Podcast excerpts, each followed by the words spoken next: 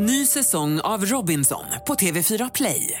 Hetta, storm, hunger. Det har hela tiden varit en kamp. Nu är det blod och tårar. Fan händer just nu. Det. är Detta är inte okej. Robinson 2024, nu fucking kör vi! Streama söndag på TV4 Play. Podplay.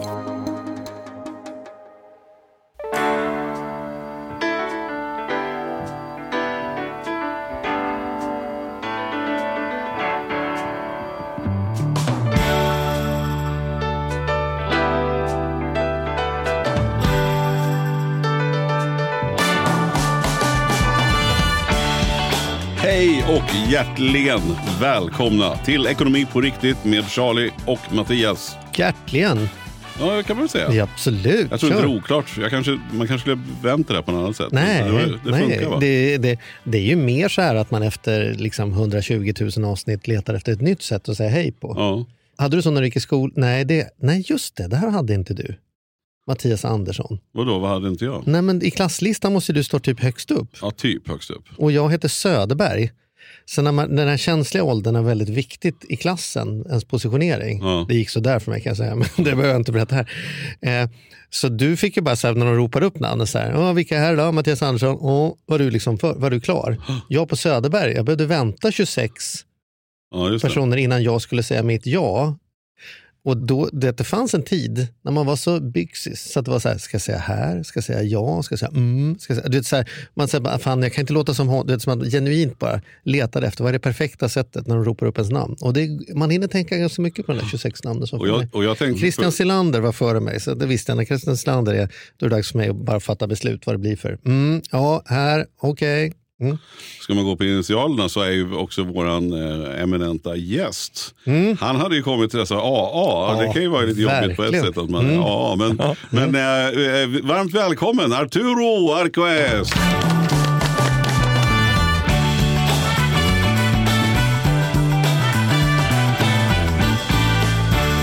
Tackar, tackar. Tack så mycket. Var du också högst upp på klasslistan? Eh, nej, men jag brukade vara typ nummer två, nummer tre. Det Det väl alltid någon jävla Andersson som Ja, kom före precis. förstås. Rosmarie Ja, ja. Andersson tror jag först, en gammal klasskompis med mig. Hej, hej förresten, hon lyssnar. Rosmarie Andersson. Mm. Även kallad Rosie. Fantastiskt trevlig tjej. Duktig, smart, trevlig.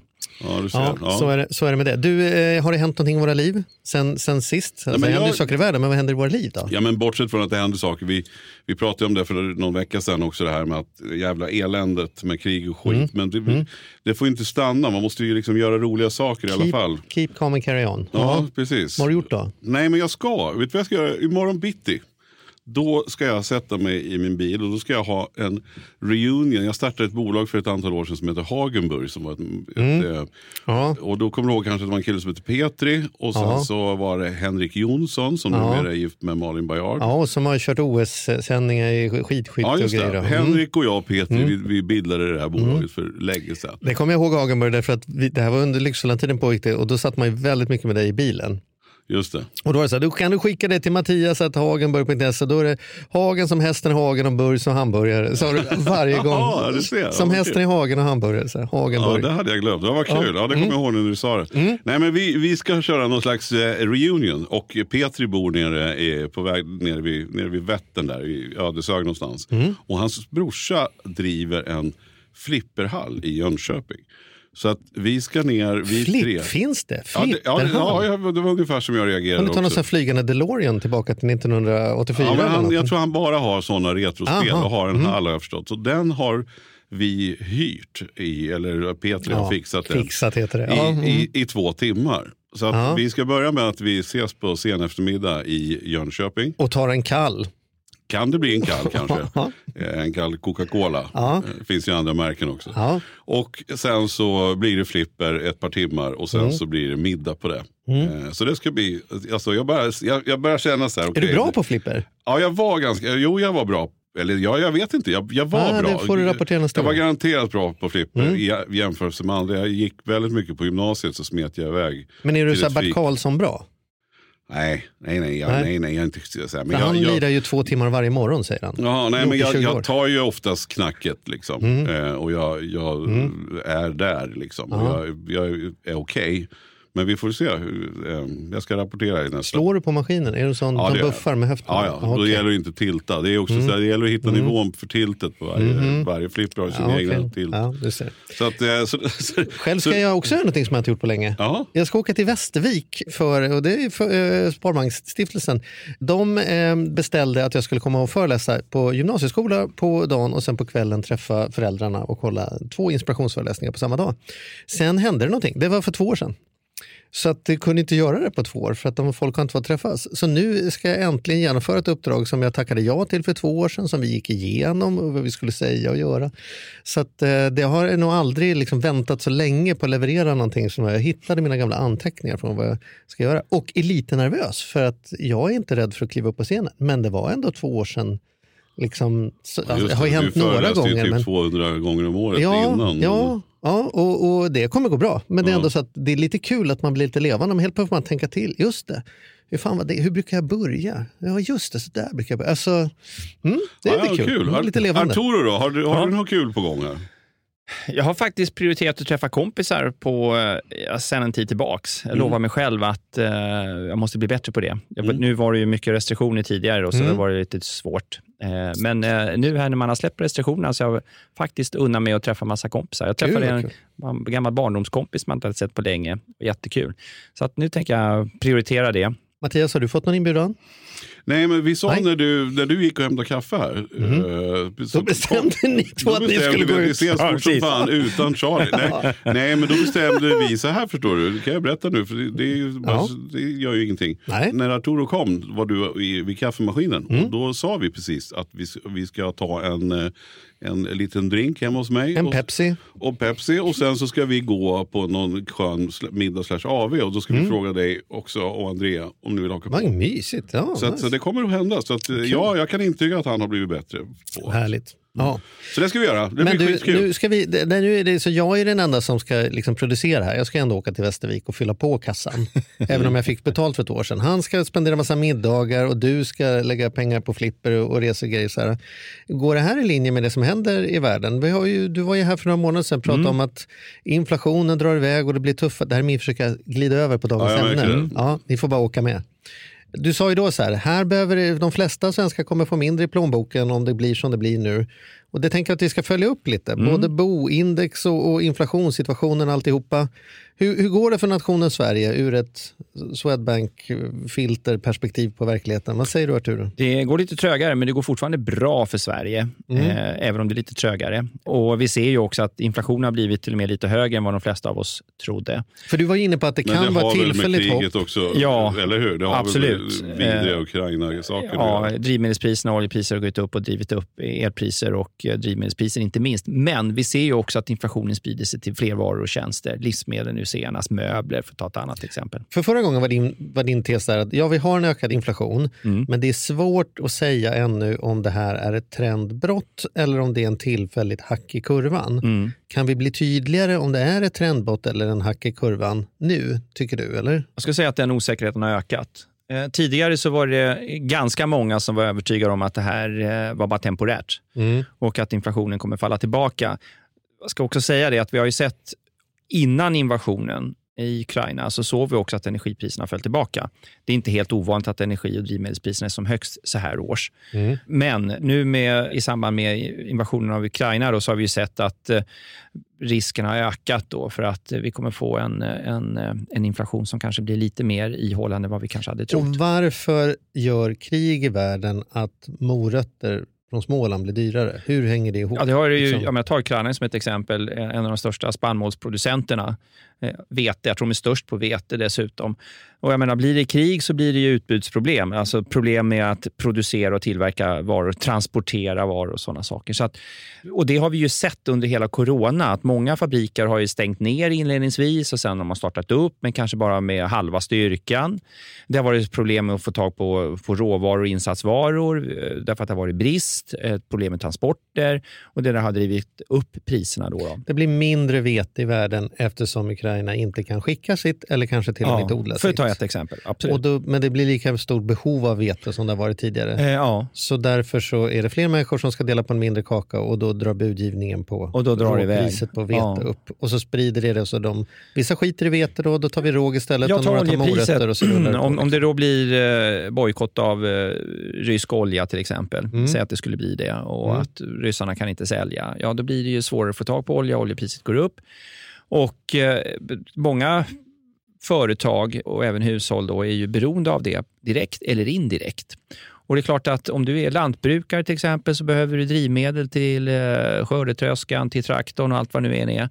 Eh, och även andra företagare. Och då klart, då behöver de kompensera sig för de ökade energipriserna, drivmedelspriserna. Och då Mm. behöver man höja priset av den anledningen. Så att direkt eller indirekt så, är det många, så påverkas vi alla mer eller mindre. Och hur har påverkan sett ut då? Vi har gått ifrån två till två alltså, eh, Tittar vi på den underliggande inflationen, om vi rensar då för, man man brukar ju titta, när vi pratar om konsumentprisindex då och hushållens köpkraft, då, då tittar man ju på inflationen och så finns det olika mått på inflationen. Och centralbanken, då, Riksbanken i det här fallet, och mark, finansmarknaden tittar mycket på KPI fast som det heter, där man exkluderar då ränteeffekten då, eftersom den är ganska volatil. Och Sen brukar man också ta bort eh, energi och drivmedelspriserna eftersom de också är väldigt, väldigt volatila.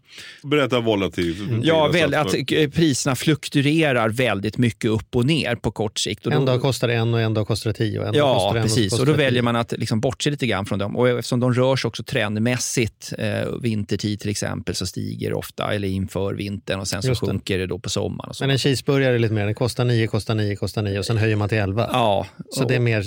och då tittar man på de underliggande varorna då, som allt Mm. annat. Då, kläder, skor, livsmedel och sådana saker. Och Det kallar man för den underliggande inflation eller då kärninflationen. Och Det tråkiga med den då eh, var ju att den senaste eh, inflationssiffran då, när den kom visade att KPI fast gick ner från 4,1 till 3,9. Men sen om man tar bort drivmedel och energi då, då så såg man att den underliggande kärninflationen då hade gått upp från 2, knappt 2 till eh, 2,5. Och I de här sammanhangen så är det stora skillnader. Och är det så farligt då? Om man alltså två eller två och en halv, det låter ju inte... Det är svårt Expressen att göra någon stor rubrik på den. Ja, Liksom, kärninflationen går från två till två och en halv. Ja. Det skulle ju 99% säga. en gäspning. Ja. Ja, men det är i de här sammanhangen en, stor skillnad. Och Sen tittar man ju också Varför det, trenden. då? Varför det? Därför att eh, när man tar arbetsmarknadens parter till exempel, när de satt lönerna för några år sedan, och det är inte så många avtal som 2022 ska omförhandlas som omfattar många människor. 2023 har vi ju det, då har vi ett stort avtalsår. Så när vi satt, de löner vi har idag, de satsar ju kanske för två eller tre år sedan. Och då har man ju ett märke som man utgår ifrån, man brukar använda uttrycket märke. Och det här märket var ju 2% inflation och det har man ju kunnat lita på. Och tittar man tillbaka de sista 7, 8, 10 åren, då har ju de anställda då, eller arbetstagarnas organisationer tjänat på det som inflationen har blivit lägre än det. Och motsats till det då är arbetsgivarna då som har fått betala mer än vad de hade gjort om man hade utgått från en lägre inflation. Nu blir det första gången på länge som det blir tvärtom. Då, att eh, Det här märket då på 2 det har man ju överskridit rejält. Och om vi då får en inflation runt 4% 2022. Så det är klart att om man då haft löneökningar på 2-2,5 procent, ja, ja då räcker ju det inte till. Och även om man får en liten skattesänkning på det så kommer det ändå inte räcka. Så de allra flesta människorna kommer få en sämre köpkraft för första gången på väldigt länge. Och det är ju bara att gå runt och titta. Det, de flesta av oss märker ju det att allt, allt, jättemycket har ju gått upp och ganska mycket också. Så att, eh, det Kan ska, du ge exempel på? Vad har, Ja, vad... ta... eh, ta Ja, du kan bara ta drivmedlet om inte annat. Jo, men det, om vi inte Ja. tittar på det, det är ju en extrem faktor. ju, det... Just drivmedel tittar jag speciellt då, för i september 2021 så hade jag tittat på hur mycket drivmedelspriserna hade gått upp bland annat och elpriserna då, då för villaägare och för de som kör bil. Och då kunde man konstatera att vi januari 2021 då hade vi diesel och bensinpriser som låg runt knappt 15 kronor litern. Mm. Och eh, när vi tittade då i eh, september 2021 Nio månader senare. Nio månader senare då, så såg vi att drivmedelspriserna hade stigit. Då.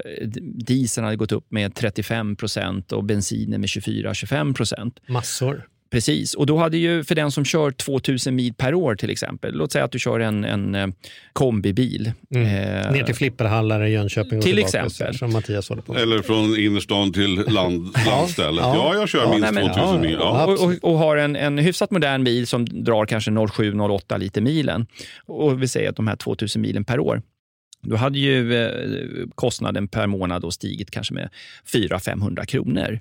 Och tittar vi nu då, då när vi har eh, liksom dieselpris på över 24 spänn och bensin som inte ligger jättelångt där, 21 spänn, någonting, 21,50 eller vad det är just nu, så ser vi liksom att vi pratar 1200-1300 kronor mer idag än vad vi hade för ett år sedan.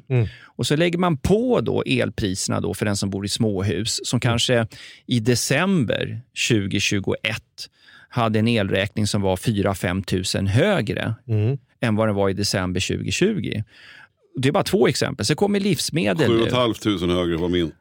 Ja, du ser. Men du bor ju väldigt stort å andra sidan. Nej, jag bor inte. Det är ju bara Nej, jag har en liten sommarstuga stort. bara. Men vad, Man får kör sitta du ut- direktel Man eller? får sitta ute när man ska käka. Nej, jag har till och med solceller, solceller på taket och försöker tänka. Och, Ja, ja. eh, och, och, nej, men det, är ju- jag höll ju på att smälla av alltså. Men du har ju väldigt, du kollar mycket, kollar mycket tv-serier också. Kanske det är det Ja, mycket tv-serier. Och sen så, så å andra sidan så har jag inte så mycket bensiner som jag kör el, Ja, du laddar elbil. Och då laddar man ju där. Så, så- så det är klart att Kanske det som slukar en del då? Ja, det slukar en del. Ja, för jag, men- vi tittar ju på hushåll som eh, förbrukar då 15 000 kilowattimmar per år eller 20 000 kilowattimmar per år. Då då.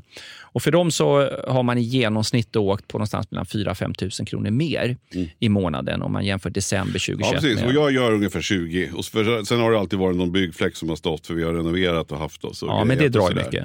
Men ja, det gör ju det. Det drar jättemycket. Det är ett par kilowatt i timmen på en sån där. Men, men, så det har jag haft koll på. Men, men det jag lyckades göra då i alla fall, det var att jag, jag kunde, jag stängde av golvvärmen i badrummen och jag drog ner på handduksvärmen. Och det var, Jag hade ju bara liksom inte tänkt.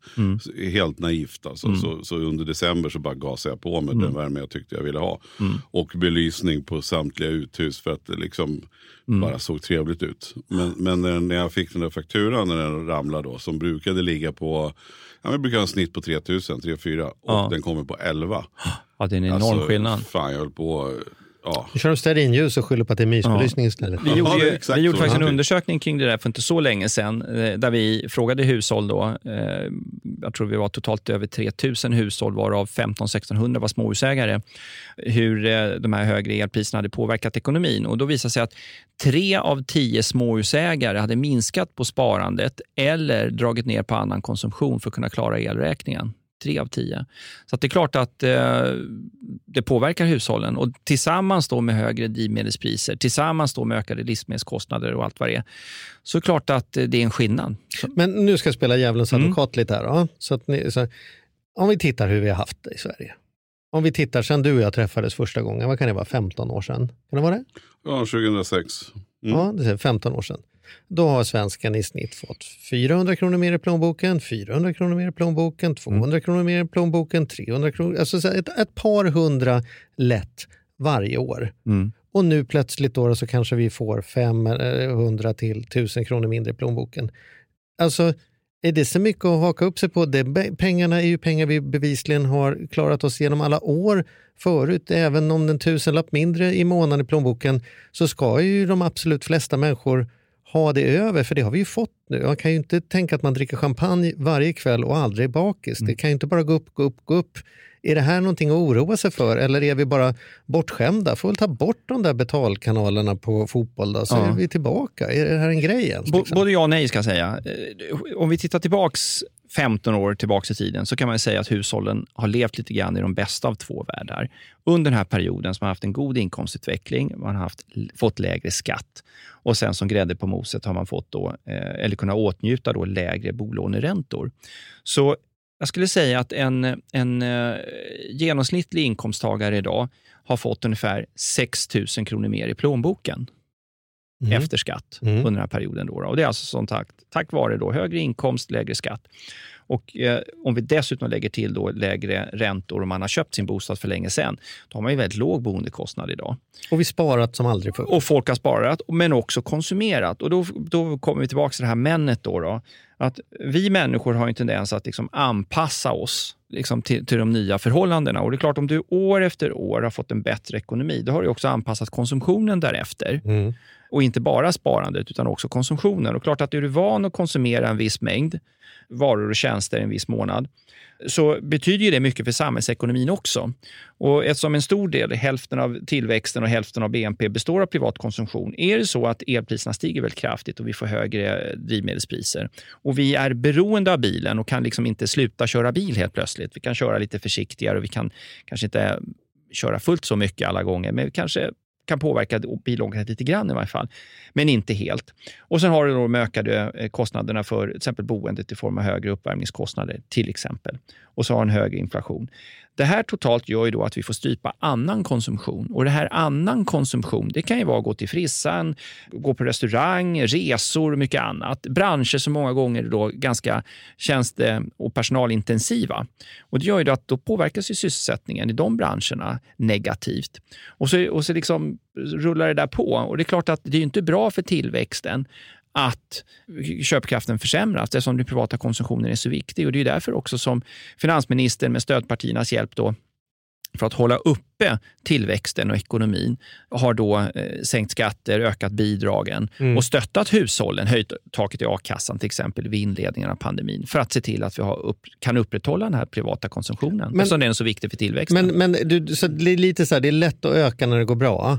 Ja. Och det är svårt att dra, dra ner när det är dåligt. jobbigt. Ja. För man kan ju liksom om man har något makroperspektiv kan man tänka så här, ja, går man runt i en galleria idag så ser man att det finns fyra liksom, gelénagelställen i en mm. galleria som inte fanns där tidigare. Då kommer man ja. tänka så här, fan det går bra för Sverige nu. Var, ja. Varenda människa har slutat använda sina egna naglar. Mm. Och då kan man tänka så här, om hälften av dem får slå igen för att vi går tillbaka till en mer normal ekonomi, ja, är det så farligt då? Det visste vi väl alla att skulle inte kunna, vi skulle väl liksom inte kunna köra det allihopa resten av. Liksom man får ju vara tacksam när det går bra och när det går tillbaka till normalt Förstår du vad jag menar? Vi blir lite fartblinda också om att oh, det ska men, vara ja, så jävla bra. Nej, men jag, absolut, men vi får ju också komma ihåg två saker tänker jag. Men framförallt då, är ju, jag, jag håller med dig om att, att vi har ju liksom ökat konsumtionen. Man tycker sig ha mer och mer rättigheter.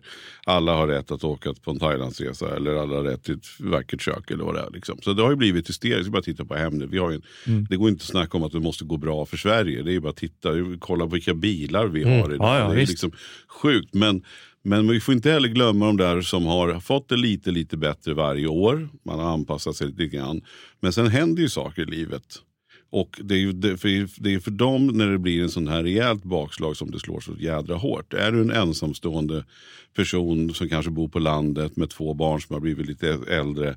Det är rätt många ändå. Alltså. Det har mm. ju hänt, så att, sen finns det ju då den andra parten i det här förhållandet kanske har gått svinbra för och, mm. och inte drabbas alls. Och så mm. Men, men det, vi får ju komma ihåg att vi kan inte, så här, det är ju människor. Vi kan inte bara, ser vi på ett ah, snitt absolut. så kan jag tycka så här, då håller jag verkligen med dig. Så här, ja men fan vi, vi, som, vi som snittet av svenska befolkningen, vi kan fan gott ta softa lite. Ja. Men, men jag tänker ju på de här, alltså det finns ju ändå liksom individer som ju mm. det här slår extremt hårt på. Som bor på landet, man kanske har köpt ett hus för att det är där man, man har inte råd att bo inne i stan, därför har man köpt ett hus. Mm. Och det där huset är, är kanske större än vad man behöver, mm. men för att det är en, en ett lantligt hus. Mm. Och uppvärmningen då och bensinkostnaderna kan ju i princip vara den lön, de, de, de pengar man får kvar. Alltså. Mm. Så det, det, kan ju också slå extremt hårt. Det är klart man det kan. gelénaglar. Men det är mer en, en fördelningspolitisk fråga. Mm. Alltså att vi måste, garantipensionärer, mm. långtidssjukskrivna, arbetslösa. Mm. Det, det, är klart att vi, det finns ju en, en tydlig grupp som får, där den där tusenlappen försvinner, är en tusenlapp man på ja, det kan ju vara skillnad mellan att gå runt eller inte. Ja, men verkligen, verkligen. Så. Alltså, det, är inte det, det är inte det. Men vad, den största ja, men, grejen... Och det andra jag vill säga, jag vill bara få det sagt, mm. att mm. med, med, perspektiv också med kriget i Ukraina, alltså mm. där det slår på de fattigaste mm. så brutalt jävla hårt. Så någonstans är det väl också så här att vad, vad sitter vi här i Sverige och gnäller över? Och mm. även de som som faktiskt eh, har de här svåra situationerna, är kanske förhållandevis lyckligt lottade, också ska vi komma ihåg. Mm. Så att var och en måste vi någonstans lite grann så här hugga i och känna att fan, vi, nu får vi dra ner, nu får vi fan göra allt vi kan. Men, men det du säger där är ju det viktiga, därför att när jag tittar på företag i kris så finns det liksom en regel som alltid går igen, det man lär sig. Det är att de flesta företag som får finansiella problem, de gör alldeles för lite och alldeles för sent. Det är så dags det. Och det tror jag vi kan ta med oss ifrån vår år med Lyxfällan också. Att det handlar om att när det börjar, när man börjar uppleva den här effekten som vi pratar om nu, då behöver man sätta sig ner. Kom nu, nu, nu, nu bestämmer vi. Vi säljer fjällstugan eller vi går över till en bil eller du får gå upp på heltid. Att hålla på och tänka, ja, nej, men det blir nog bättre nästa månad. Vi betalar inte av hela kreditkortsskulden eller vi kanske kan tänka lite mer på att vi inte tar det dyraste det. Alltså, det, är inte, det är inte där det händer. Utan Blir det tuffare, då behöver man sätta sig ner och det blir det nu. Var, det skulle jag föreslå alla familjer. Är den där tusenlappen, gå inte och lägg er ikväll förrän ni har bestämt. Var ska vi ta den då? Var ta, och så bestämmer vi konkret, så man inte håller på och tjafsar om, ja det där, det där ska vi tänka på. Ja, men tänk inte på det, bestäm nu. Var är den? Där borta är den. Okej, då säljer vi den, då har vi två år till. Vi kan fortsätta med samma levnadsstandard, men vi tar bort den där jacuzzin då. Eller så är det som att fan, då får vi flytta till en mindre lägenhet och säga åt sonen, nu får du faktiskt flytta hemifrån. Vi kan inte sponsra 25-åringar längre för pengarna är slut. Fatta ett beslut. Om folk gör för lite och de gör det för sent. Om vi pratar om de som är i mitten här, sen är det vissa människor som verkligen inte kan göra någonting. Eh, Men, men, men precis, men jag tycker också att det går fort också. Det, det är lätt att, att gnälla. Och Jag tycker framförallt när man hör folk som ändå, har, som ändå har det gott ställt, som inte sitter på marginalen. De klarar den där elräkningen, det blir lite tråkigare, men de klarar den. Så tycker jag att även på den nivån, att det är ju med någonting, alltså, som vi nämnt i tidigare poddar, men också vi ska summera nu, att det, är, det händer mycket i världen hela tiden. Det är inte miljön och det är inte är pandemin och det är inte krig och allt vad det är. Så tror jag vi så här, istället för att springa och köpa en massa vattenflaskor och tro att det ska bli liksom kärnvapenkrig så börja med att sätta med er egen ekonomi. Och även om ni har råd med den där elräkningen så kanske det är jävligt onödigt att betala den där elräkningen. Det kanske går att dra ner på gästrummet eller man kanske kan hyra ut eller man kanske kan ta hand om, men du vet, inte vet jag. Man, så här, och det tycker jag det finns väl ett, ett bra tillfälle nu när vi ser, framförallt när man hör dig berätta nu Arturo, här, att det, det blir mindre. Definitivt kommer det märkas. Ja, det kommer Priserna märkas. går upp alltså. Man är alla drabbade av elen eller bränslet eller livsmedlen. Allting för alla kommer bli, bli dyrare. Miljardärerna kan vi sitta, de kanske, men då är det inte de som lyssnar på den här podden. Men, men jag menar för Vad säger alla. du? Tror du inte att miljardärer lyssnar på våra Ja, men någon kanske. Några? ja. Vi har ju haft några med. Ja, på- de har varit med, de har varit med som gäster. lyssna. Ja, ja, okej. Mm. Nej då, men, men det jag menar är att, att för, för även er som, som sitter och tycker att vi sitter ju inte i de här problemen. Nej, men passa Nej. på nu och, och, och gör i ordning och, grunda för, för en, en schysst ekonomi. Det kan ju aldrig, det kan bara vara till gagn. Så att Ja, säga. absolut. Och det är ju det som är kanske eh, våran uppgift som privatekonomer. att Oberoende om vi är i en krissituation eller inte, så vill ju, jag menar, pengar är en begränsad resurs. Det handlar ju om att, att hushålla med de pengar man har och använda de pengarna på ett rationellt sätt. Så Problemet är bara att väldigt många människor har en tendens att hela tiden liksom spänna bågen. Mm. Får jag en högre inkomst, ja då ökar jag i motsvarande grad min konsumtion. Och Det är för mig inte självklart. Det är samma människor som skaffar hund bara för att de råkat kunna vara hemma under coronatiden och tänka så här, då kan vi ha hund för vi är hemma hela dagarna. Ja, Ja. men sen då? Nu ska du tillbaka till kontoret. Och Det här långsiktiga tänkandet som är så viktigt då, då och framförallt se till att man har marginaler i sin ekonomi. För har du marginaler i en ekonomi så, uppnår du ju många fördelar. En är naturligtvis i händelse av att du blir arbetslös så, så har du kanske hunnit bygga upp en buffert som gör att du kan liksom överbrygga den här perioden i arbetslöshet då, eh, fram till dess att få ett nytt jobb genom att plocka av ditt sparkapital. En annan är ju då om inflationen skulle st- stiga snabbare än lönen. Ja, det finns ju många sätt du kan liksom mildra den effekten. Ett är ju då naturligtvis att du tar och sparar mindre, men fortsätter att konsumera som du gjort tidigare. Och du finner en annan viktig sak också, trygghet. Vi vet ju att många mår ju dåligt psykiskt av att vara hela tiden pressad. Alla mår dåligt psykiskt Ja, av att hela tiden vara pressad. Ja, men eller, man orkar ju inte- till slut. och, och vi vet ju också att en av de vanligaste sjukdomsorsakerna idag är psykisk ohälsa. Och vi vet definitivt att psykisk ohälsa leder alltid förr eller senare till dålig ekonomi. Men det kan också vara det omvända, Charlie, som du är inne på, att taskig ekonomi kommer förr eller senare gå ut över psyket. Så att att ha en, en, en ekonomi i balans och helst då eh, liksom i överskott så att du har liksom ett regelbundet sparande. Du har en sparbuffert och du kanske har ett annat sparande också för att komplettera pension eller vad du nu vill göra. Det skänker en trygghet. Och Visst, det kan inte eh, liksom eliminera obehagliga händelser, men det kan minimera konsekvenserna och det är nog så viktigt.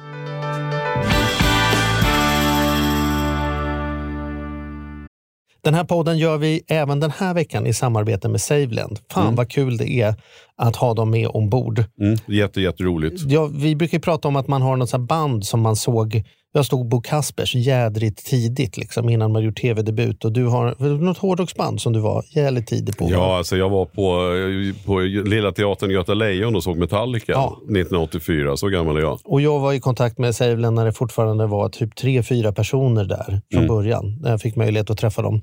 Eh, och nu är de ett stort bolag, fyller tio år, finns på börsen och jobbar helt enkelt med att vanliga privatpersoner och företag kan investera pengar eh, i eh, lån och krediter. Så man får riktigt bra ränta. Så eh, det rullar på efter tio år, bättre än någonsin. Fantastiskt kul att ha dem med här i podden. Gå in, testa, kolla. Vi har en kod som gör att om du öppnar ett konto och använder på riktigt får du dessutom en insättningsbonus just nu. Precis, och vill man veta mer så som sagt gå in på saveland.se. Man kan också lyssna på Ludvig som har varit gäst i vår podd två gånger. Får Ja. man en ännu bättre inblick i Ja. vad, vad det är de pysslar med egentligen. Men eh, ja, saveland.se och stort tack. Ny säsong av Robinson på TV4 Play.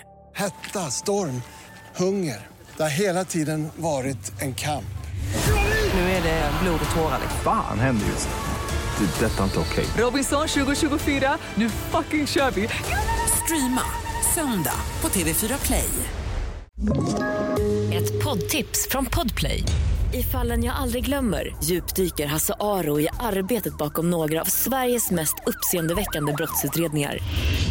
Går vi in med hemlig telefonavlyssning och, och då upplever vi att vi får en total förändring av hans beteende. Vad är det som händer nu? Vem är det som läcker? Och så säger han att jag är kriminell, jag har varit kriminell i hela mitt liv men att mörda ett barn, där går min gräns. Nya säsongen av Fallen jag aldrig glömmer på Podplay.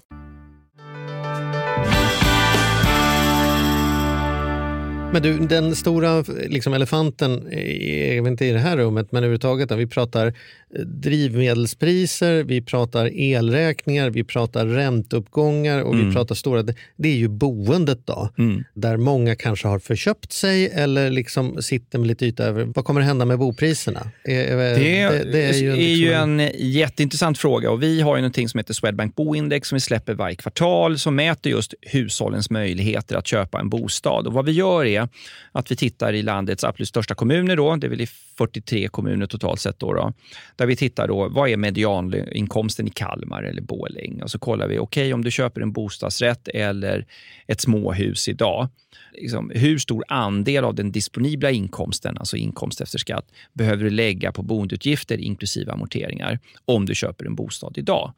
Och generellt sett så lägger hushållen idag 27 procent av sin disponibla inkomst på boendet. Och det är lite mer än vad vi gjorde för 10-15 år sedan, men inte jättemycket mer. Men det är lite mer. Och eh, forskning och även eh, historiskt har vi lärt oss att när hushållen generellt sett behöver lägga 30 eller mer av sin disponibla inkomst på boendet, då ökar sannolikheten för prisnedgångar. Så vi är inte så himla långt ifrån den här kritiska nivån.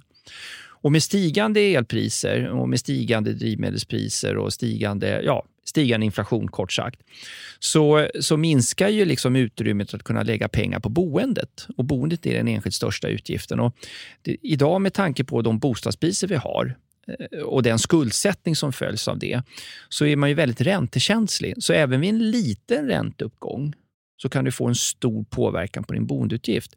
Och Det här är viktigt att komma ihåg. Man är väldigt räntekänslig idag. Och det är klart, skulle räntan gå upp med en halv procent eller en procent under året, jag säger inte att den ska göra det, men om den skulle göra det, ja då kommer det betyda tusenlappar i ökade boendekostnader för väldigt många hushåll och det finns en risk att det kan pressa priset. Å andra sidan så har vi en väldigt stor bostadsbrist i väldigt många kommuner i landet. Så vi har fortfarande ett stort behov av att bygga bostäder. Vi, det produceras ungefär, vi har en byggtakt idag på ungefär 60 000 bostäder. Eh, Och det är bra. Och det är den takten vi behöver hålla nu fram till kanske 2030. Så det är ett antal år till som vi behöver bygga i den här takten för att få en rimlig balans på sikt. Och där är vi inte riktigt. Men när vi väl har en rimlig balans, då finns det ju ännu färre argument för att priserna skulle vara Då så blir det ännu större effekt, precis. Då blir det ännu större priseffekt då, då om det är så att eh, räntan skulle gå upp. För då har vi ju inte den här bostadsbristen. Och det är klart att då blir man ju ännu mer känslig för de här ränteförändringarna. För nu är vi, vi är ju tvungna att bo någonstans. Och det är klart att även om det är dyrt så har vi inte så mycket att välja mellan. Vi kan påverka på marginalen, köpa lite billigare. Vi kan vänta med att köpa och kanske eh, spara ihop en större kontantinsats så vi inte behöver ha samma belåningsgrad. Och så här. Men på marginalen så är man ju tvungen att betala vad det kostar om man ska bo någonstans. Alla behöver ju tak över huvudet. Men hur ser, om vi tittar på hur det ser ut, börjar, går priserna fortfarande upp? Eller har, de börjat, har avmattningen börjat ske? Eller går Tittar man på ner? fjärde kvartalet så ser man en... Eh, lite, jag ska säga så här. Vi har inte en bostadsmarknad i Sverige. Vi har fyra, skulle jag säga, förenklat. Vi har en marknad dels för småhus, en annan för bostadsrätter. Dessutom så har vi en marknad för småhus i storstäder och en utanför storstäderna. Samma sak för bostadsrätter. Mm. Så att samtidigt som vi kan ha prisuppgångar på bostadsrätter i storstaden så kan vi ha prisnedgångar utanför storstäderna. Precis som vi kan ha en småhusmarknad som stiger i pris samtidigt som bostadsrätterna faller i pris eller sjunker. Så att vi har en fragmenterad marknad och det ser vi idag. att eh, Vi har ju om vi tittar på kvartal fyra, till exempel svagt stigande småhuspriser och svagt sjunkande bostadsrättspriser generellt. Men tittar man på kommunnivå så kan det vara helt olika. Skellefteå till exempel, för att ta ett exempel, där har du ju en jätteefterfrågan på bostäder och tittar man tillbaks eh, ett antal år så ser man att Skellefteå det är ju på bostadsrättsmarknaden där, det är de priserna som i procent har stigit mest. Och där börjar bostadspriserna bli väldigt höga. Men varför sjunker, om än försiktigt då, Mm. sjunker bostadsrätter medan småhus ökar? Man tänker att det skulle slå hårdare med uppvärmning och så vidare eh, på småhus än vad det gör på... Jag delar ju bara, jag har ju bara en vägg i min lägenhet som är utåt. Den andra väggarna delar jag. Nu ska man inte dra för stora växlar av ett enskilt kvartal. Nej. Men eh, någonting som vi gjorde eh, en rapport och undersökning på för ett och ett halvt år sedan, kort efter att pandemin bröt ut, var att vi hade en hypotes om att de här, den här pandemin och den, de här ökande möjligheterna att kunna jobba på distans skulle innebära att fler skulle liksom tänka så här att ja, men med de här extremt höga bostadspriserna i storstaden, det kanske är bättre att jag säljer min bostadsrätt i Stockholm och köper ett småhus i Enköping. Och vi räknade ju på det där, inte bara i Stockholmsområdet utan också i Göteborg. Där vi tänkte, okej, om du kan acceptera att pendla en gång i veckan in till jobbet, då kanske du kan acceptera det, även om du får åka en timme eller två, mot att du eh, kunde få större bostadsyta, kanske inreda ett, ett rum just som ett arbetsrum. Och eh, mycket riktigt, vilka priser var det som stack sen dess? Jo, småhuspriserna. Och även för första gången på vad jag kan minnas så har ju inte heller eh, kvadratmeterpriset för de minsta lägenheterna i Stockholm stigit mest. Utan de som har stigit på till exempel, det är ju de större lägenheterna om vi tittar på eh, bostäder. Och Jag såg att även Hemnet i sina undersökningar har noterat då att, att preferenserna ändras lite. Det är inte lika viktigt att bo centralt som tidigare. Det är fortfarande viktigt, men det är inte lika viktigt. Folk prioriterar mer att bo lite större. Folk prioriterar mer att bo i småhus. Och man vill gärna ha en liten egen mark eller täppa där man kan odla någonting eller ha eh, blommor eller annat. Så att preferenserna har förändrats under den här tiden och det är inte så konstigt. Vi är ju mer hemma. Men tror du att för om man tänker att det är en coronaeffekt så skulle man kunna tänka att den är i avtagande? Att, att allt fler kommer komma tillbaka till fem dagar på kontoret och kommer inse att det är långt från Enköping att sitta och tåget går ofta bra men inte alltid. Och du vet, Ja. så här, är det som att det är, skulle man kunna misstänka att detta är ett tillfälligt hack i kurvan som man kan haka på en kommande uppgång på bostadsrätter eller mindre lägenheter eller är det liksom en ny gröna vågen-inledning och början på liksom zombieapokalyps? Alltså var är vi i frågan? Liksom? Ja, och, och, då ska jag säga så här. Om Får jag du fick- gissa? Om jag, precis, om man får gissa då, för det här är inte mitt eh, specialområde eller kompetensområde. Men om jag får gissa, eftersom vi ändå hållit på med det här många, många år och tittat på prisutveckling och tittat också på folks preferenser och Du har sådär. hittills inte haft fel när vi har suttit och gissat en gång i Nej, men om halvåret. jag skulle få eh, ge mig på en liten gissning skulle jag säga så här att med basis av den statistiken jag sett när det gäller flyttnetto, ta Stockholm kommun och Stockholms län till exempel, har haft ett negativt flyttnetto de senaste två åren. Ja, det har lämnat med busslast. Ja, men det, och det tror jag inte av en slump heller. Och Det tror jag beror på två saker. Inte bara eh, de höga bostadspriserna, utan också prisskillnaden. För jag menar, det kan ju vara dyrt här, men det kan också vara dyrt i Nyköping eller i Enköping om vi tar Stockholm. I Göteborg finns det ju Mölndal och jag menar, det går ju faktiskt att pendla från Halmstad till Göteborg. Det går att pendla från Falkenberg eller Varberg till Göteborg om man vill. Och där är ju bostadspriserna betydligt lägre. Så att det är två saker. Dels så det här med att man kan jobba hemifrån mer och sen att det är en stor prisskillnad. Det är väldigt, väldigt dyrt i Göteborg till exempel och det är en stor prisskillnad. Ja, men då sparar jag 2 500 kronor i månaden om jag flyttar till Falkenberg till exempel. Mm. Samtidigt som jag får mycket större mm. eh, boyta. Samma sak i Stockholm. Jag väljer att lämna Stockholm för Enköping 45 minuter bort och, och kan sänka min boendekostnad per månad med 3 000 kronor och 3 500 kronor och ändå få 10-15 kvadratmeter större boyta. Då tror jag att fler och fler börjar då upptäcka att det finns andra saker här i livet som jag vill prioritera. Jag spar pengar och samtidigt så får jag en större boyta och det passar mig bra eftersom jag jobbar så mycket hemifrån. Och Det skulle inte förvåna mig om det förhållningssättet och syn på, på liksom vad som är prisvärt har förändrats något. För jag och kommer den ligga kvar? Och ligga kvar. Sen kanske inte den kommer vara lika tydlig, men jag märker det. Nu har vi tagit bort restriktionerna på min arbetsplats till exempel. Mm. Och jag upptäcker att många ändå väljer att jobba hemifrån ett par, tre dagar i veckan. Men än så länge är det accepterat. Det skulle ju kunna komma Absolut. om tre månader. Men så här, det verkar vara väldigt svårt att driva organisation när alla är hemma tre dagar i veckan. Det kan ju komma... Fast, fast om jag får, måste ja. få komma in där bara. Mm. För jag, jag, tror att du är helt rätt. Jag tror inte att det ännu är någon trend att hänga på åt andra hållet som du mm. undrade Charlie. Men det är också, vem är jag? Det är bara en ren gissning. Mm. Men jag kan bara tala utifrån mig själv hur, hur jag kommer aldrig Alltså för det första så, ett, jag är född och uppväxt i Nyköping, har varit hela mitt liv i princip. Och sen så valde vi för ett gäng år sedan att flytta till Stockholm för att det hela tiden ändå krävdes liksom möten och möten och folk skulle ses. Och jag var alltid den som sa, varför måste vi mötas fysiskt? Kan vi inte bara ta en telefonare? För att för mig handlar det om 20 mil då. Liksom. Mm. Sen insåg ju folk med pandemin, vilket gjorde mig glad för att jag kunde då tillbringa extremt mycket tid på landet för just att man ville dra sitt strå till stacken. Det var inte att jag sprang och var så rädd för att få, få pandemin eller få corona. corona mm. Utan mer att, bra, då kan jag bidra med att inte smittspridningen ökar. Mm. Och jag tycker att i och med att, att vi har fått en förståelse, väldigt stor förståelse för att man inte måste vara alla dagar. Liksom. Mm. Men det jag också märker är att de, ju äldre människor jag ska träffa på möten mm. nu, de som vill ha fysiska möten, det är ju, ju äldre människorna är, ju mer fysiskt tycker de det är bra att det är. Mm. Jag jobbar ju med folk som är 20 bast mm. eh, och jag jobbar med de som är eh, 60-65 år också. Mm. Och de här äldre, det är de som vill gå tillbaka och tycker nu att ja men ska vi inte, och jag för, så här, när man föreslår Zoom, så, ja men det funkar, jag vet inte, jag tycker inte det är samma sak. Mm. Medan de yngre, men, och sen, sen beror det här på branscher självklart. Och det här har du inget stöd för i, om du tittar på människor på en arbetsplats så säger statistiken att unga människor lider mer av att inte träffas vid kaffeautomaten, att inte käka lunch, att, att ja, bara sitta hemma. Vad har du som stöder det då? Ja, men det, alltså, det har gjorts undersökningar på hur människor mår i den här var pandemin. Var har du den undersökningen? Kan du vara snäll och ta fram? Den.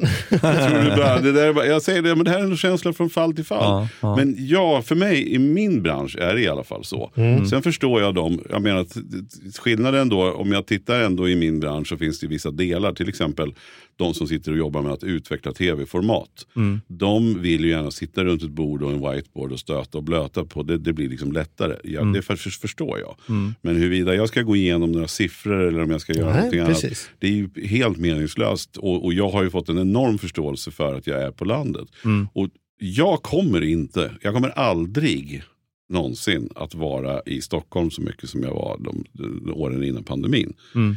Då var det att vi åkte till landet varannan helg. Eller liksom. Mm. Men det kommer inte hända mer. Och Nej. det är inte att det är något fel på stan utan jag trivs på landet. Och jag, ja. Den förståelsen finns. Jag, jag, tror att den förståelsen kommer hänga kvar. Mm. Men jag tror mer det är som du sa någonstans, mm. att ett par, tre dagar i veckan som gör det utrymme både för att jobba hemma men mm.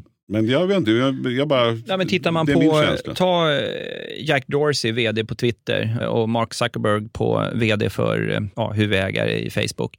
De gick ut för ungefär två år sedan och sa redan att vi kommer erbjuda våra anställda att fortsätta jobba hemifrån även efter pandemin. Och De gissade ju själva att över hälften av personalen kommer jobba huvudsakligen hemifrån, kanske bara hemifrån. Så det, men det kan vara två undantag, vad vet jag, men det är ändå det är inte vilka personer som helst och det är heller inte vilka företag som helst. Väldigt många anställda och lite grann av visionärer båda två.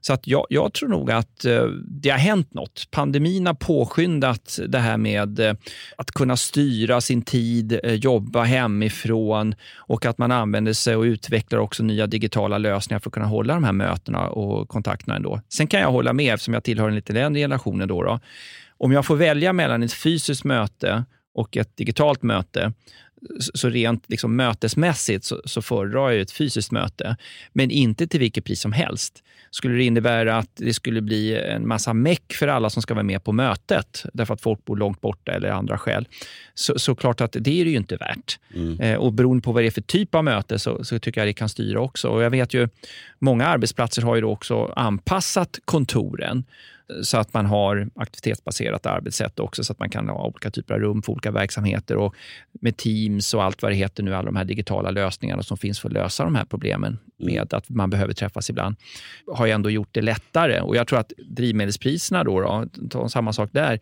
det kostar ju att transportera sig. Mm. Det stjäl tid också. Mm. Och du kan ju, jag menar, de flesta är ju ganska duktiga på multitasking. Du kanske kan sätta igång en tvättmaskin, gå in på ett möte och sen så kan du tömma den här tvättmaskinen och fixa grejer. Så att, så att det blir väldigt tidseffektivt för många, framförallt småbarnsfamiljer. Eh, Så jag kan förstå fördelarna för både Abso- arbetsgivare och jag vill, arbetstagare. jag vill absolut inte sätta mig i någon annan vågskål. Jag håller med. Jag tycker att det funkar skitbra. Mm. Det enda jag säger är att jag träffar mycket organisationer och chefer och man rekryterar. Så jag som jobbar med utveckling av, av, av personal och personlig utveckling, där är ju en jättestor fråga att, att, att det är väldigt, väldigt svårt att utbilda ledare i hur man bygger en företagskultur, hur man får ett arbetslag att korsjobba med sina kompetenser eh, när man inte träffar dem. Där mumlas det på väldigt många arbetsplatser väldigt mycket om att det är oerhört svårt om man inte träffas. Ett fotbollslag behöver ju spela ihop sig x antal timmar på samma plan. spelar ingen roll att man varit i de bästa klubblagen över hela Europa. Man kan inte bara åka till fotbolls-VM och vinna för att ett lag blir inte ett lag för som är på samma plan. Och ska man dessutom rekrytera in nytt folk och ny kompetens och behålla människor, då behöver det finnas en lojalitet för att man ska våga satsa på Man behöver människor. Var hittar man den lojaliteten? Jag förstår din Nej, men teori, men det- man det- behöver ju inte liksom träffas jämt. Det behöver inte vara svart eller vitt. Absolut inte. Och det, jag, tro, jag tror inte att det kommer, kommer vara så att, att det kommer att, att försvinna. Jag tror mer, självklart vi kommer vara lokalare och globalare samtidigt. Det har vi pratat om i 20 år, att digitaliseringen skapar nya möjligheter. Jag bara tror, precis som en, Mattias nämnde ju förra gången träffades en rad olika kriser vi haft på rad, har vi en tendens att i krisen överskatta hur jädra annorlunda det kommer bli på andra sidan. Mm. Och något vi har lärt oss i historien är att det blir annorlunda, men det blir inte så där jätteannorlunda Mm. som man trodde det skulle bli när man var mitt inne i det. Men vi får se hur det slår på bostadsmarknaden. Men jag har en Ja, fråga nej, det, om, finns ju om vi- många, det finns ju många effekter som vi ser på bostadsmarknaden. Men tar en, om vi tar bostadsrättsmarknaden till exempel. Många bostadsrättsföreningar i storstäder har ju nedre botten uthyrt till lokaler. Och det är klart att med pandemin och också eh, möjligheten att handla varor digitalt idag, eh, Många handlar mat till exempel idag digitalt, många handlar också kläder via nätet.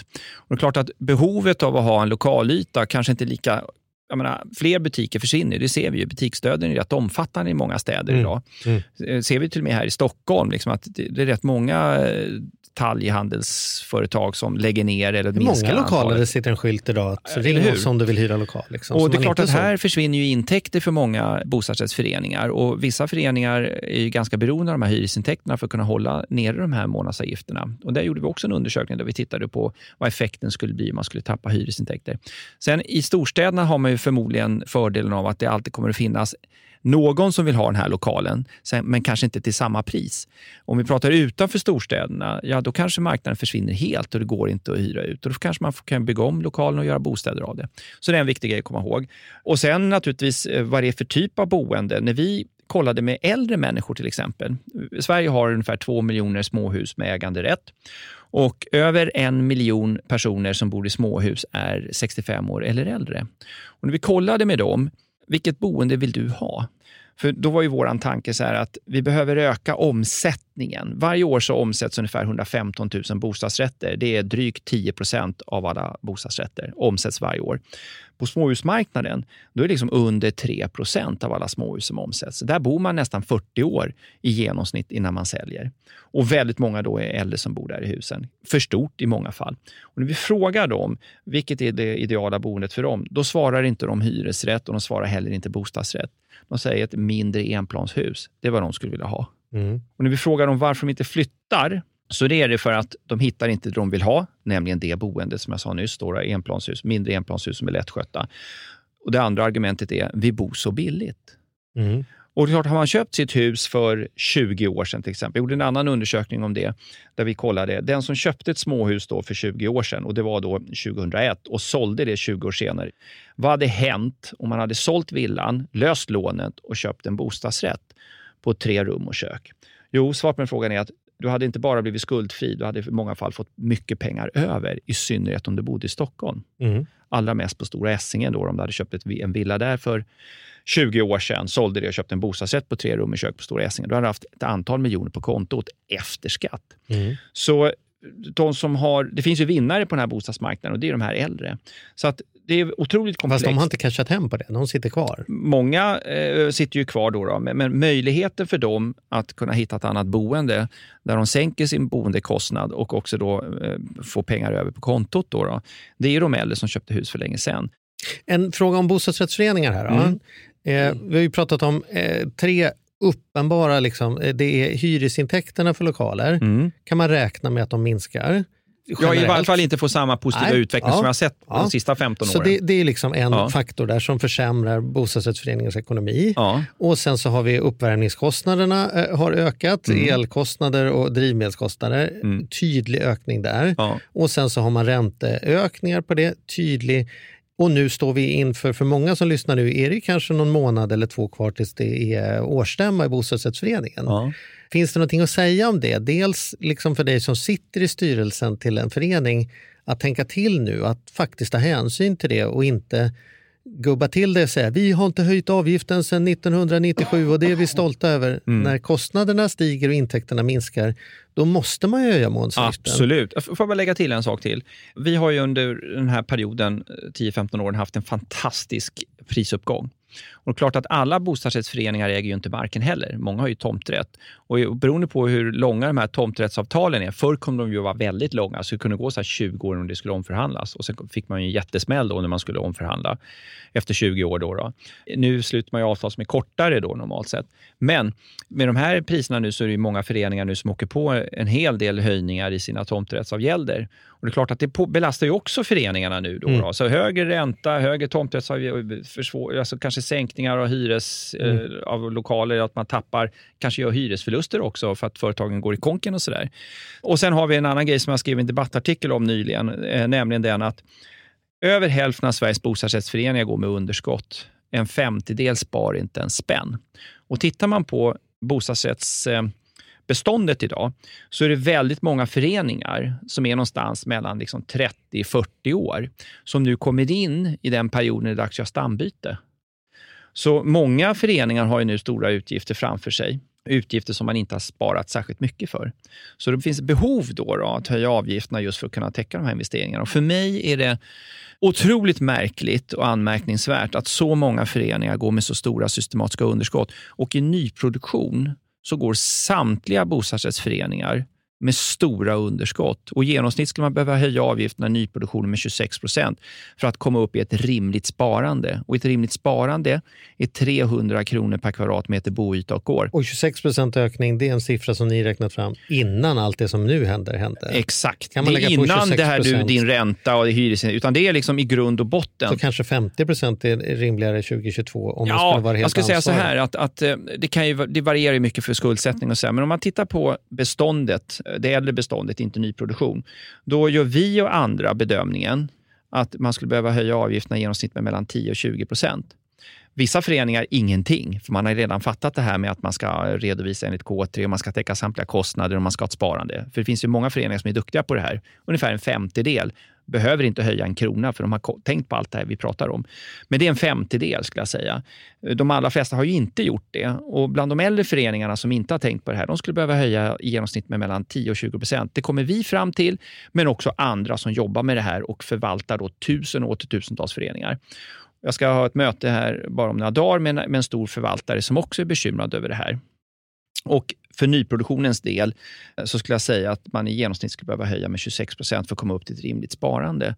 Så jag är lite oroväckad eftersom det här är ovanpå det du nämnde nyss Charlie, allt Mm. det här andra. Mm. Och det är klart att kommer vi in i en period med fortsatt stigande räntor, då har man ju inget val för att räntan ska ju betalas till banken. Så då, pengarna måste ju in. Och då, och då kan vi väl återigen kanske knyta ihop det till vad vi inledde med att göra. Just det här att, att titta över Mm. ekonomin ordentligt. Titta över dina, för det här är ju också så här, vi får också komma ihåg att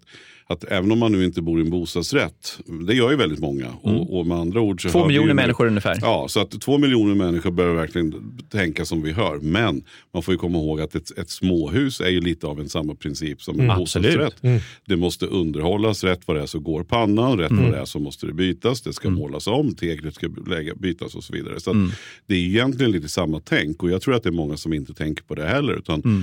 man, man har inte med i månadskalkylen någonting som heter underhåll på småfastigheten till Nej, exempel. Utan nej. man, så att jag tycker generellt sett i de här, precis som vi inledde med att säga, att när de här tiderna, det är oroliga tider, Mm. det är inget att snacka om. Därav får vi också förhålla oss till det och då är det verkligen läge att man sätter sig ner och tittar på vad vad kan vi göra för att förbättra vår ekonomi med någon tusenlapp varje månad Mm. och, och sätta undan pengar och spara? Ja, det är en bra sammanfattning. Så man inte döker upp på årsmötet där eller läser protokollet efteråt och får panik när det helt plötsligt står att det är 800 kronor till i månaden som ska fram. Det kan man, det kan man nog utgå ifrån att vi kan väl räkna med 25% höjning, vad helst ni har om ni bor i lägenhet. Räkna med 25 Mm. och så tar du en fika med partnern och så marginalen. titta Mm. på var, var ska vi hämta den någonstans? Ett väldigt bra råd till alla, precis som du säger Charlie, vi kommer in här i en period med eh, årsstämmor. De flesta har ju kalenderår, inte alla, men många föreningar har det.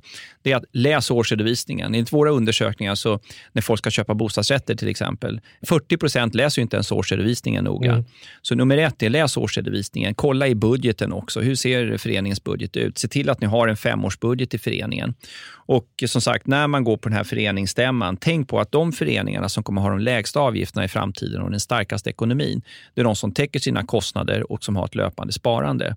Och jag har, I den här debattartikeln jag skrev om så tycker jag också att det är anmärkningsvärt att man liksom går med de här stora systematiska underskotten. Det är som att gå på restaurang och lämna notan till nästa gäst. Mm. Det är inte okej. Utan varje generation ska betala sina egna kostnader. Bor i småhus, där har du en liten skillnad. då. För bor du i småhus och inte lägger undan pengar till eh, bergvärmepumpen eller yttertaket, Då får du mindre när du säljer. Då. Exakt, Mm. då får du mindre när du säljer om du inte har gjort det. Och om du har gjort det med lånade pengar, så, så när du säljer och löser lånet så får du också ut mindre pengar. Så att liksom, det är bara du som drabbas. Men i en bostadsrättsförening så det flyttar in folk, det flyttar ut folk. Och driver du en förening med underskott så är det ingen som nödvändigtvis påverkar dig i det korta perspektivet. Och Det är därför många tänker kortsiktigt. Ah, hissen om 15 år, det behöver inte jag ta ansvar för. Det får någon annan ta. Jag håller ner avgifterna nu så att jag kan eh, flytta här och få lite bättre betalt för det är ingen som orkar läsa årsredovisningen och fattar hur det här hänger ihop. Och Det tycker jag är väldigt olyckligt. För jag, vi har ändå så pass många bostadsrätter i landet. Jag tycker att man ska inte behöva vara byggnadsingenjör eller ekonom för att köpa en bostadsrätt. All information ska finnas där transparent och tydligt för konsumenten och det gör det inte idag. Jag var ju själv med och, tog, och jobbade med den här statliga utredningen om ökat konsumentskydd. SOU 2017-31 för den som vill läsa vidare om det. Och den gamla, den har ju du, Den gamla dängan. den har ju du gjort en fondvägg av hemma. Exakt. Ja. Där har du ju må- många tips på hur man skulle kunna göra då råd till, till eh, politikerna hur man skulle kunna öka konsumentskyddet. Och Det positiva är att för en liten tag sedan här bara så, så skickade det faktiskt, jag tror det var civildepartementet som skickade ut då en promemoria på ökat konsumentskydd. Men det var bara delar av de förslagen, lagförslagen som vi jobbade med då. Och Det gäller framförallt nyproduktion. Då, då. Men det finns en del bra förslag där som att man ska, alla föreningar ska ha en teknisk underhållsplan, alla föreningar ska förklara om man går med underskott hur det ska täckas i framtiden och sådär.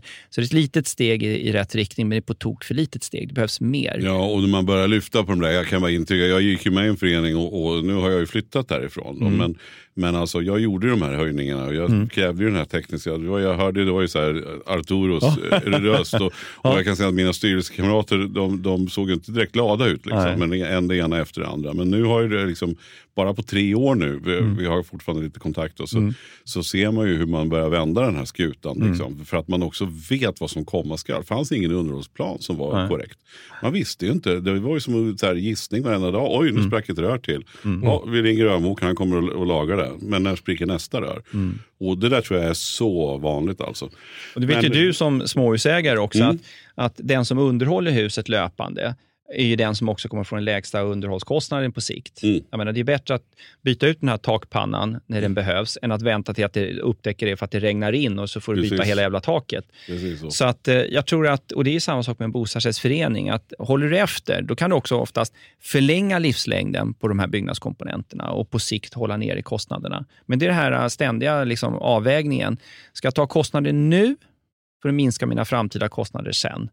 Eller ska jag tvärtom, skiter i det nu så får någon annan ta kostnaden för det jag har flyttat. Så, så man kan också säga då att, att om man inte sitter i styrelsen eller inte får den här eh, promemorian om att det ska höjas eh, skit, skitmycket avgift, Mm. då kan man som ansvarig boende, om man är lite orolig för framtiden med rätta, då, kanske till och med höra av sig till föreningen och säga du, vi har inte, verkar inte så när jag tittar här att vi har gjort något vidare stort plus tidigare. Mm. Och nu har vi rimligtvis högre kostnader och vi har lägre potentiella intäkter och ändå ska vi inte höja avgiften. Var tänker vi att vi ska hämta det ska, hem man, de det ska man grejerna? absolut göra. Men jag, jag vill också bara säga att, att se till, för det är inte lätt. Alltså, det är inte lätt att läsa en, en bostadsrättsförenings resultat och balansräkning. Jag har läst supermånga i mina dagar. Men när det kom till min egen bostadsrättsförening så ringde jag, fick jag ringa till dig Arturo. Därför att man förstår inte hur det här underskottet, varför, hur, vi går ju minus och varför då? Liksom. Och det här med avskrivningarna och enligt de här planerna som du säger beroende på vilken redovisningsmetod Metod. metod man använder. Men det finns ju de som kan det. Så se till att prata då med er bank. Eller, det finns ju alltid folk. Sök på forum. Så, så känner er inte dumma att ni inte förstår. För det är en sak, så här, du säger så här, 40% läser inte ens. Nej, men jag tror att 90% förstår det inte. Nej. Eh, på egen hand. Ja. Men alla kan förstå det om man bara vågar ta hjälp. Så, att, så att skäms inte för att gå till någon och säga så här, jag måste förstå den här. Det här är min förening, jag ska köpa den här. Men kan ni hjälpa till att utläsa? Hur, hur mycket sparas det? Hur ser det ut med lån och så vidare. Så att Helt det, det är inte så lätt, men, men det finns hjälp ju. Men den goda nyheten här, Mm. riktigt goda nyheten är om du håller på just nu och letar lägenhet, du ska köpa en bostadsrätt. Mm. Då kan du räkna med att det går att göra, om inte fynd, så ganska bra affärer just nu på just det här att de flesta inte läser. Det vill säga du kan hitta föreningar som är riktigt, riktigt bra föreningar. Mm. Och de blir inte dyrare per kvadratmeter. Det är ganska paradoxalt att du kan köpa en lägenhet i Stockholm idag för säg 100 000 kvadratmeter Mm. ungefär. Då, Oavsett om det är en förening som har noll lån, mycket avsatt, en bra plan, det vill säga vi kan räkna med att man mer eller mindre kommer kunna minska avgiften de kommande åren. Mm. Eller en förening som ligger med höga belåningar, inte gör några avsättningar och så vidare. Det är två helt olika produkter. Det är som Mm. att det är samma kaross men under den ena så är det en rostig gammal Amazon och den andra är en Ferrari. Men alla tittar bara på karossen. Va? Mm. Det är en bra Så, liknelse. så, så här finns det en bra chans för den som lägger en timme på att åtminstone plocka fram tre, fyra ganska enkla nyckeltal. Vi har ju pratat om några här. Liksom, så här. Hur mycket sätts det av 300 per kvadratmeter? Hur mycket är belåningen per kvadratmeter? Vad, vad, vad, har- vad har vi liksom några till så är du nästan där. Och då är det lite som Matrix. Liksom. Sätter man på sig de glasögonen då kan man se något helt annat på marknaden. Medan de andra håller på att kolla på om det var limefrukter i skålen på närbilderna på köket. Liksom, så, eller hur många äggfack det är i dörren. Det är liksom inte där kriget står. Det Nej. står i, här. Och fattar man det, då finns det stora möjligheter skulle jag säga. Precis som det finns stora Absolut, risker. och, och som ni båda har varit inne på, vi har ju väldigt, höga bostadspriser. Och, och jag menar, går man och köper någonting för ett antal miljoner, så tycker jag att, det här, eh, att, att man bör prioritera den här typen av frågor och lägga ner den här timmen eller två, eller vad det är, för att sätta sig in i en sån här stor affär, så att man verkligen blir nöjd med sitt köp. Och där behöver man en strategi, för det går ju fort. När Ja. på visning, man ser den på torsdagen, går visning på lördagen och budgivningen är klar på tisdag. Då kan man ju inte liksom åka till, hem till dig varenda gång och sätta sig. Utan då Men måste man hitta analysen ska vara gjord innan man börjar budgivningen. Ja, precis. Och man, Ja. och man ska, exakt så är det ju. Och, och att man ser till att hoka upp med någon som kan läsa en sån här Ja. årsredovisning innan. För när man vet att man är på gång. Mm. Jag har planer på att köpa en bostadsrätt. Då börjar man med att titta på vem skulle kunna hjälpa mig att titta på de här siffrorna. Ja. Som inte är så enkelt. För mäklaren säger alltid att det är god ekonomi och det ser ja, bra så ut. heter det och, alltid. Ja, ja, så, att, Ja. Mm. så att det där är ju jätteviktigt. Men ja, det får bli slutorden. Så det. helt enkelt för den här gången. Och återigen, tack. Tack själva. Sveriges bästa bankman.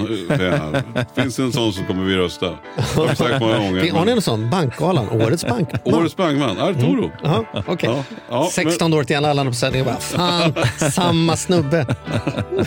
Tack för idag. Vi hörs och ses om en vecka för er som vill.